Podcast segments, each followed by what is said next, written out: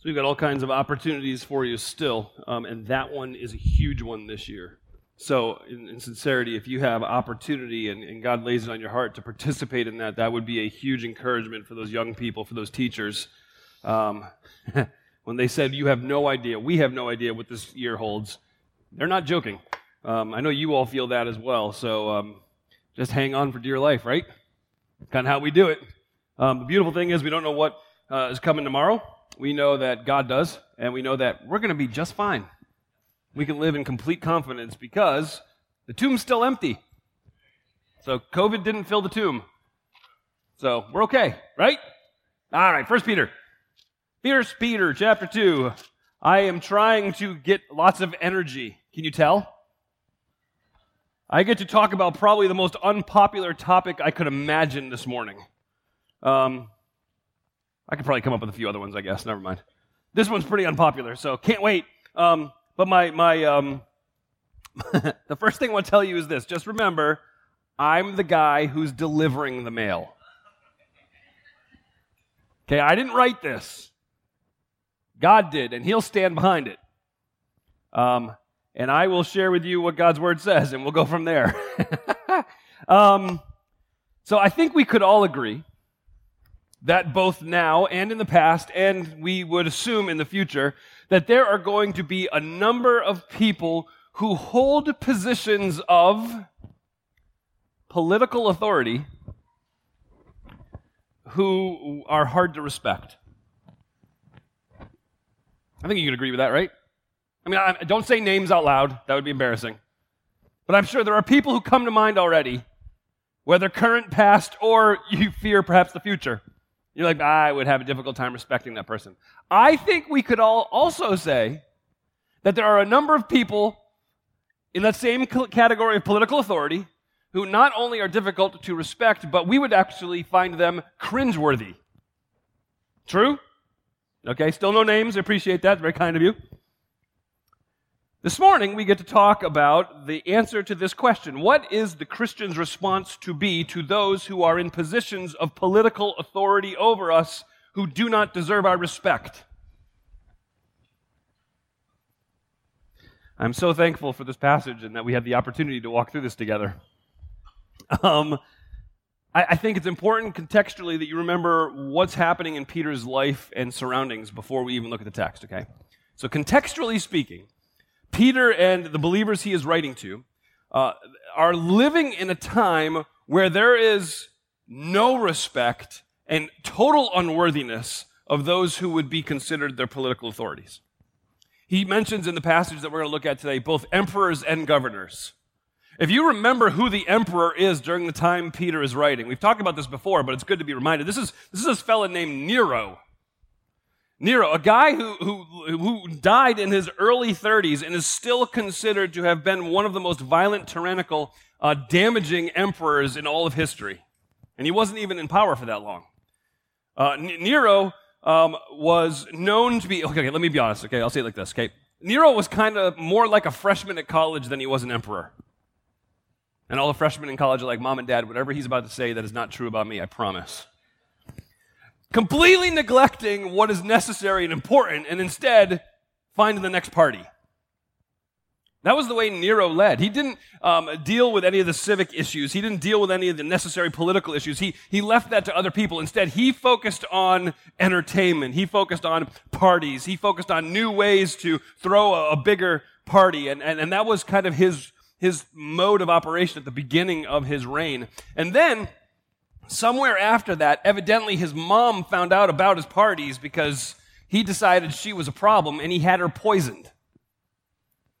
Nice guy, right? He, he was one of those guys who thought he was a great musician.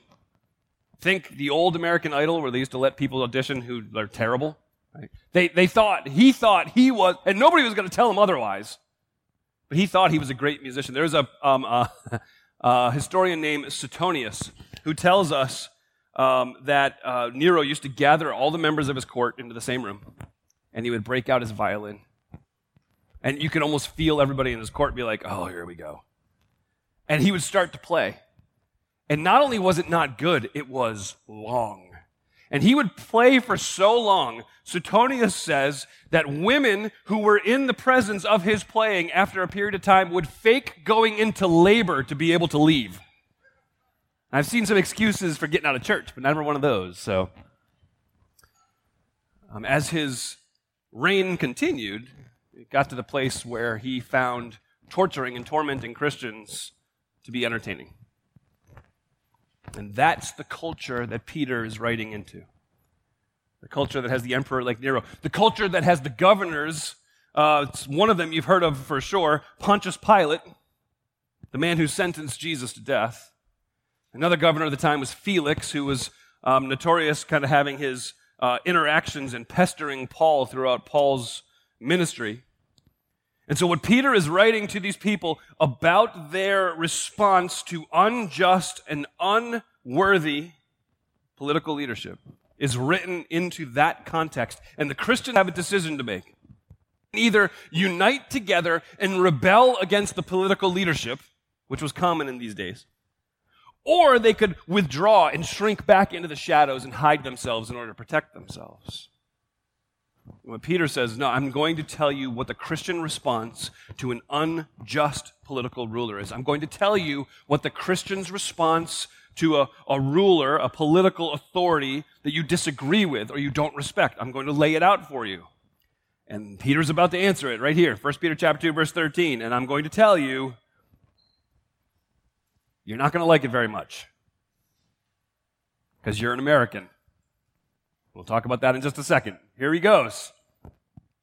1 Peter 2:13. Submit. I could stop there, right? Submit to every human authority for the Lord's sake, whether to the emperor as supreme or to governors as those sent out by him to punish those who do what is evil and praise those who do what is good. For it is God's will that you silence the ignorance of foolish people by doing good. Submit as free people, not your freedom as a cover up for evil, but as God's slaves. Honor everyone. Love the brothers and sisters. Fear God. Honor the emperor. Submit. That's a favorite word for us, isn't it? Submit, it means to place under, to line up behind or underneath. It's a military term to fall into rank, to get in line. Here's a picture for you. When I was in elementary school, our teacher had a whistle. And we would go out to recess.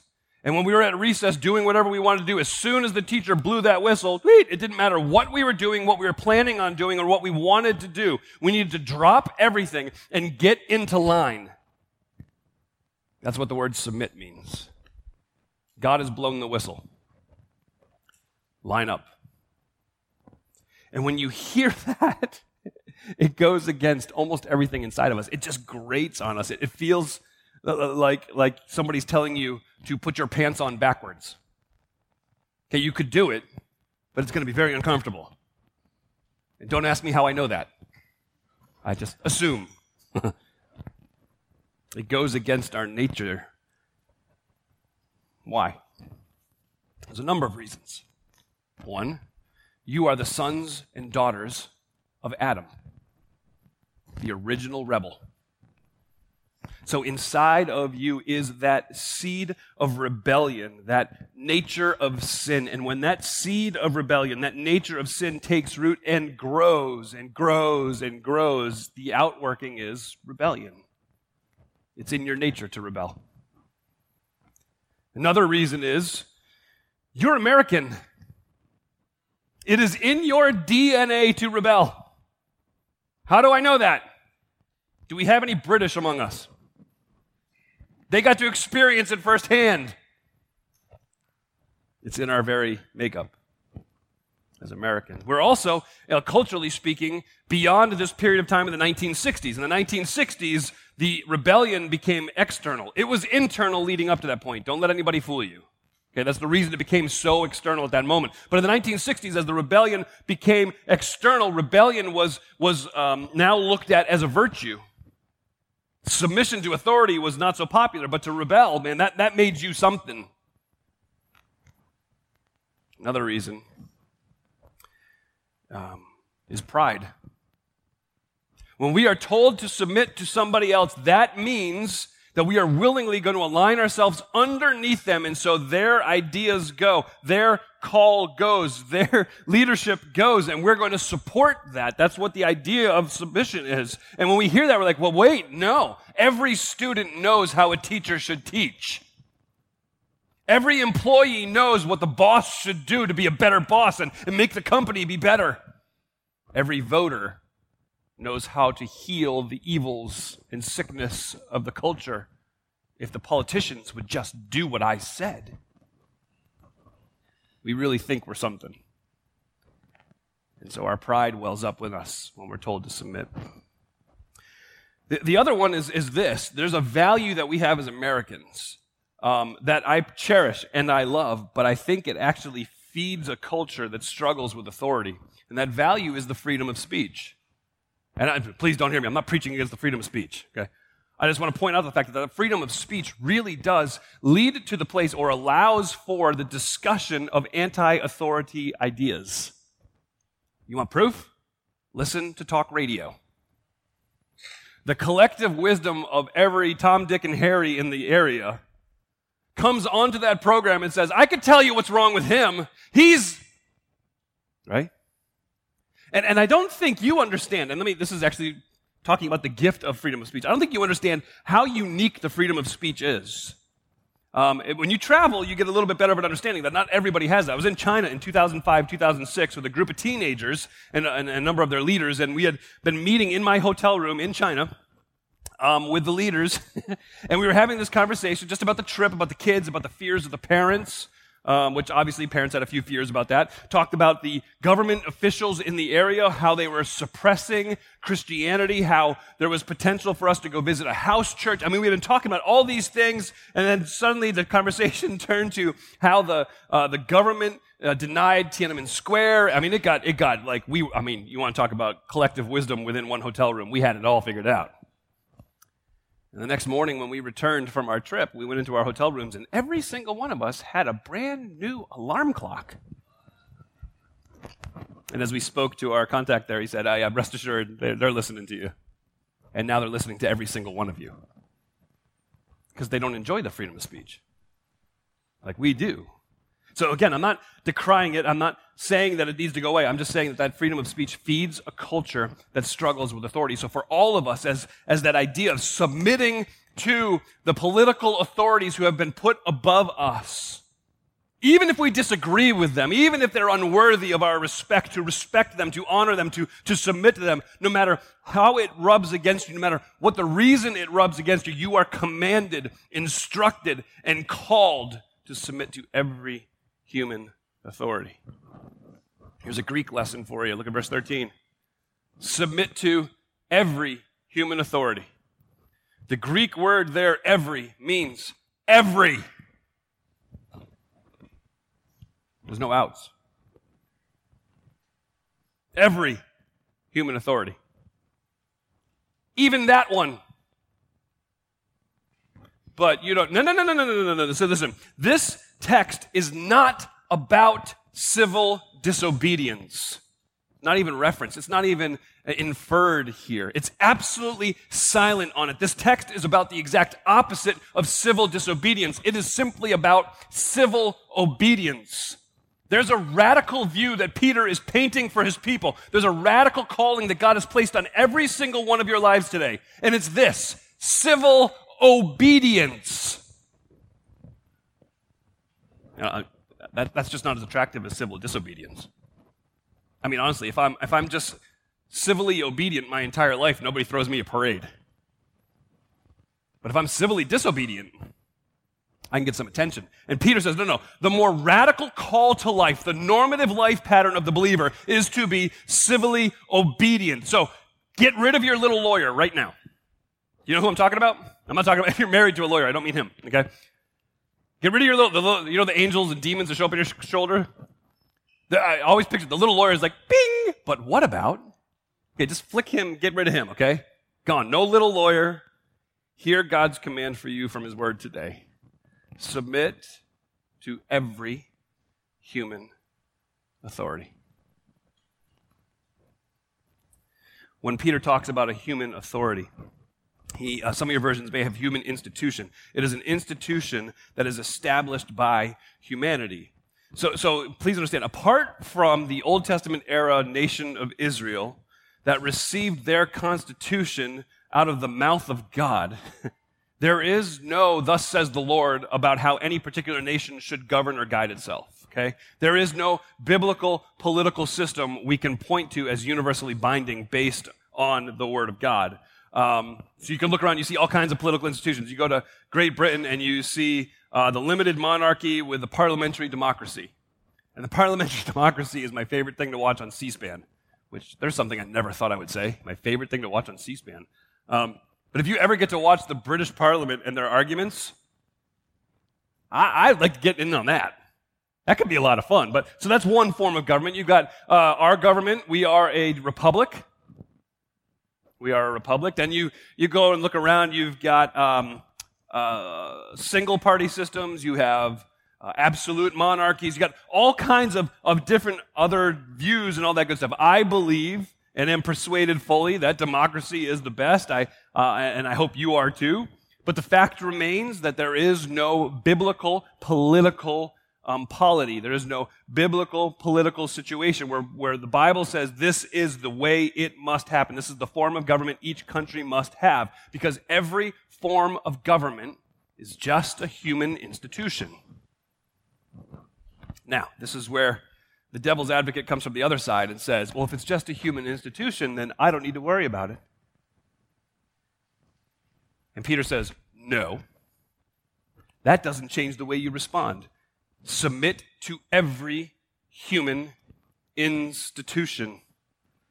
He tells us in verse 16 to submit as free people, not using your freedom as a cover up for evil, but as God's slaves. You are to submit um, your, your freedom to serve those people that God has placed over you. So we talk about this in here all the time. If you are a Christian, you're free. You're free, you're free from a, a number of things. You've been set free from the burdens of the Old Testament civil and ceremonial law. You have been set free from the dominion and power of sin. You have been set free from the tyranny and the domination of, of Satan himself. You've been set free from the condemning wrath of God. If you're a Christian, you are free. Christ has died for you. He was bound and chained and beaten and killed for you. And in so doing, he has set you free from the law of sin and from death. And, and now, if Christ has set you free, you are truly free free from any condemnation, free from spiritual bondage, free from guilt, free from the fear of death. There are no people so free as those who have put their trust in Jesus Christ. And in being freed from all those things, you've also been freed from calling this disaster of a world we live in home. Because it ain't home. You're strangers, you're aliens. This is you're just temporary residents who are passing through. So what you are supposed to do, use your freedom not as a cover up for evil, but as God's slaves. Use your freedom to serve other people. As living servants, as those who are holy as He is holy. And if you remember that picture, it's, it's, it's God, I'm giving you everything I have. There is nothing I am holding back. I'm yielding everything. I'm placing it in your hands. I own nothing that isn't yours. My entire life is dedicated to making much of you. That's what it means to be holy, separated, set apart, different than everybody around you. And that's what He has called us to be a holy people who are serving other people with our freedom. What does that look like day in and day out? Well, I'm glad you asked. it says it in verse 17 honor everyone. Love the brothers and sisters. Fear God. Honor the emperor. This is what way I want you to use your freedom. I want you to look at everyone. And I mean it, everyone. And I want you to honor them, set a price on them, consider them as valuable. See, see, you're supposed to look at everyone and consider them valuable. All people deserve respect because they have been created in God's image. So we are called to honor people who don't look like us, sound like us, act like us, or think like us. Our responsibility is to honor them. And we don't honor them because we're going to get something from them. We honor them because they are created in the image of God. And let me tell you this right now. Right, this is as, as plain as the nose on anybody's face. The people we have the biggest problem honoring are the people who disagree with us. So back, I just used this recently, but um, you get really confused when you do a couple of services. I feel like I've said this already. So if I said this already, just everybody wave at me. Or pretend you're in labor, and then I'll just close it out. Okay, um, so, so back 10, 15, 20 years ago, you had this continuum. And you had extreme beliefs over here and extreme beliefs over here. But in reality, 80% of the people lived and existed here in the middle. But in the last 10 or 20 years, that middle is evaporated and everybody's moved to the edges. And so you have extreme beliefs over here and extreme beliefs over here. And now, now there's no um, uh, mechanism for conversation. Instead, there is just throwing launching grenades at each other. And, and now it is if you don't agree with me, if you disagree with my worldview, if you disagree with my lifestyle choices, if you disagree with my voting patterns, if you disagree with my feelings, then you're my enemy. My enemy. Unfortunately, that happens in the church. and not church against church, church against world. So, what we have done is we have changed our view of a lost world who is headed to hell. So now, instead of viewing them as those who are in need of a Savior, they're our enemy. And what Peter says is stop. Stop it. They're talking badly about you because you are behaving badly. You are to honor everyone. That doesn't mean you shrink back from your convictions. It doesn't mean you accommodate people so they don't take offense. But it doesn't mean you fail to honor those who reject your point of view. You speak respectfully about everyone. You listen to everyone so you can engage in conversation. You respect those authorities who are over you in the offices as established by previous generations. You respect and honor those positions regardless of if you like their policies or personalities. Honor everyone. And then he says, Love the brothers or sisters. Love the, love the brothers and sisters. Love, love those people who are in your church. Love those people. It's a whole different relationship. It's not just honoring them and being like, okay, you're created in God's image. I'm going to extend you grace and benefit of the doubt. He says, no, I want you to love the brothers and sisters, an active concern for the well-being of those who are in your church. It is a different kind of relationship, folks. And I think the reason Peter is saying that is this is hard. You're going to need each other. Be looking out for the well being of those people who are in your church who are struggling with this. Have an active concern for the well being of those people in your church, the brothers and sisters in Christ. And then he says, Fear God. Fear God. So it's not just honor, it's not just love. Now it's fear God. God is the, the height, the highest, the, the most important relationship in all of these. You fear God. That means fear means exactly what you think it means. I used to define it. Oops, I just stepped on somebody's microphone. If that doesn't work later, it's my fault. Um, I used to describe it and explain it as the balance between awe and terror. But, but it's not balance, because balance means you have to take some off in order to get it to come back, right? It's the equal coexistence of both awe and terror, of how you view God. To not have awe or terror is to not know who God is. And then Peter does this thing. He goes circles way back and says, Don't just honor everybody, love the brothers and sisters, and fear God. I want you to honor the emperor. Honor the emperor. It does two things. First of all, it puts the emperor in his rightful place. You fear God, you don't fear the emperor. You honor the emperor. And then you honor the emperor just like you would honor everybody else because he is just like you. But that position is worthy of honoring. Why are we supposed to do this? Why are we supposed to use our freedom to serve these people? Romans chapter 13 tells us why. Let everyone submit to the governing authorities, since there is no authority except from God. That person is in that seat of authority because God has placed him there. The authorities that exist are instituted by God. So then, the one who resists the authority is opposing God's command. Those who oppose it will bring judgment on themselves. You, you, you, do know that when Paul speaks of that, and Peter speaks of that, he doesn't say if their policies are different than you, then you need to submit to them. He says, Church, your responsibility to a watching world is to submit to the authorities who have been placed over you. Why? Because God Himself has allowed them to be placed over you. Does God know what He's doing? You all said yes earlier in the message. What happens if the guy that you want to be in office in November doesn't get to be in office in November? Oh no. God must have fallen asleep at the wheel. Does God know what he's doing?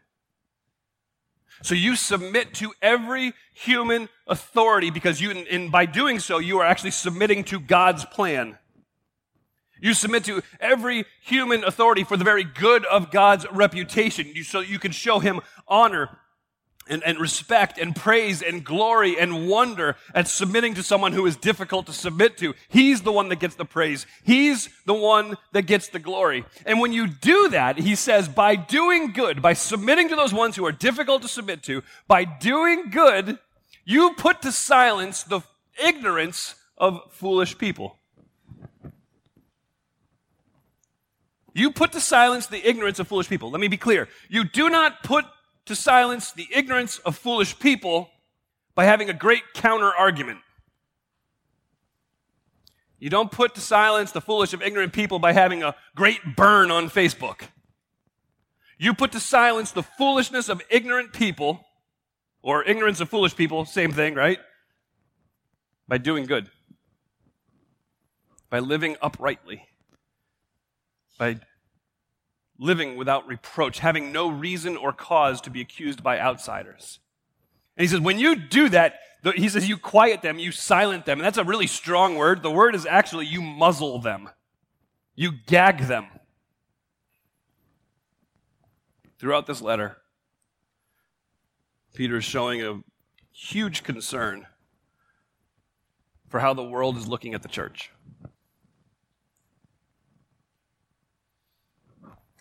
Unfortunately, I think our default mechanism has been forget the world. And I think our effects, effectiveness at evangelism has proven that. What Peter is saying is one of the most effective evangelistic tools that we own is by being the best citizens we can be. Yeah, use the, like Paul did, use the citizenship that has been given to you to bring about change. Sure, enjoy the rights that you have, but just because you have a right does not mean you get to rub it in somebody else's face. We're told, Romans 14, that love limits liberty. And unfortunately, we like to rub our liberty in the faces of everybody around us. Peter says, The world is watching you. They slander you. They're talking against you. What you need to do, he told us last week, conduct yourselves honorably among them. And this time he says, I want you to submit as free people. Use your freedom, not as a cover up for evil. Use your freedom as you serve God says, I want you to, to do good, and when you do good, you will silence those evildoers. You will silence those foolish people. You will silence those ignorant people. He wants your good works to be on display in such a way that those who have been saying the Christians are bigots, they're narrow minded, they're hateful people, they're my enemy, that their mouths are stopped. In a day and age where the political charge is exponentially beyond anything we've ever seen. Christian, your job is to submit to every human authority. And that's not easy. It goes against our pre programming, it goes against our flesh, it goes against our sin nature. So, what I want to do is, I want to take a moment or two here to allow us to ask for help. Partially because I believe that if we get this one wrong in the next four months, the watching world is going to have more bullets in their chamber. Um, I'll shoot straight, which is kind of a weird thing to say after bullets in the chamber. I can't help you because I struggle here a lot.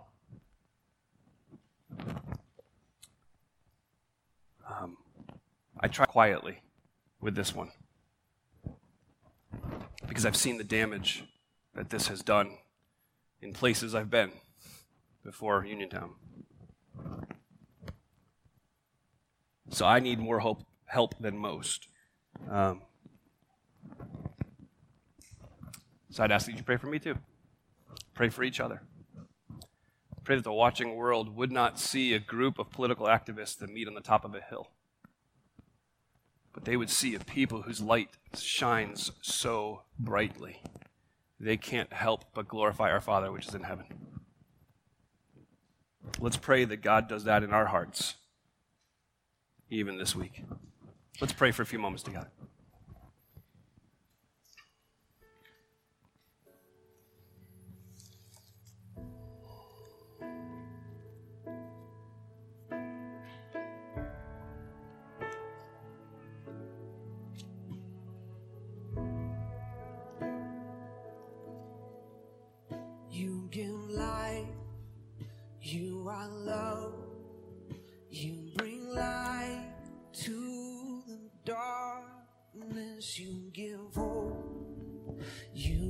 Lord,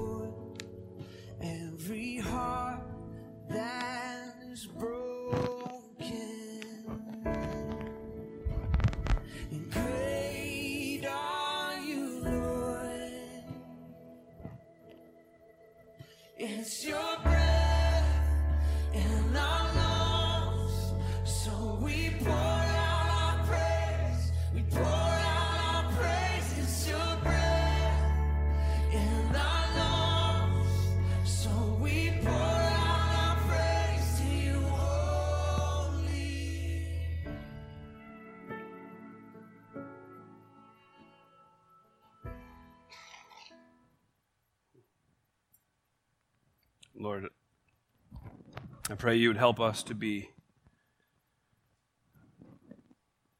a good citizen of this country, a good citizen of your kingdom. Your goodness to us, your loving kindness towards us, your grace toward us is evident daily as we we get to enjoy so many good gifts from you. And that includes our government. Lord, I pray you would give us the ability to submit, the strength to submit, the willingness to trust you more than we trust any other person. God, help us to love our neighbors. Help us to have servants' hearts. But help us to speak with honor and respect to the people who are over us out of the fear of God and for your sake. God, please, may we do it for your glory and none other. May remember that we're doing it for a watching world who needs Jesus, that they might praise your name. We ask this in his good name. Amen. Amen. I want to close this morning uh, before I release Patrick. There he is. Uh, the, the bandanaed man to release you. Um, just want to close with these two verses and, and ask that you just mull these over as you go this morning. Galatians chapter 5, verses 13 and 14. It says this For you were called to be free, brothers and sisters. But don't use that freedom as an opportunity for the flesh. Instead, serve one another through love. For the whole law is fulfilled in one statement love your neighbor as yourself. This week, may we be committed to loving others in such a way that they see the light that comes from us, and it's not ours, but the light of the gospel as it shines out from our lives. I'll be praying that this week you have opportunity to point them to the source of your light so that they might glorify God who's in heaven. I love you guys. Thanks for being here this morning. Thanks for enduring. Next week, I'm going to make fun of bosses, so make sure you come. All right. You guys have a great week.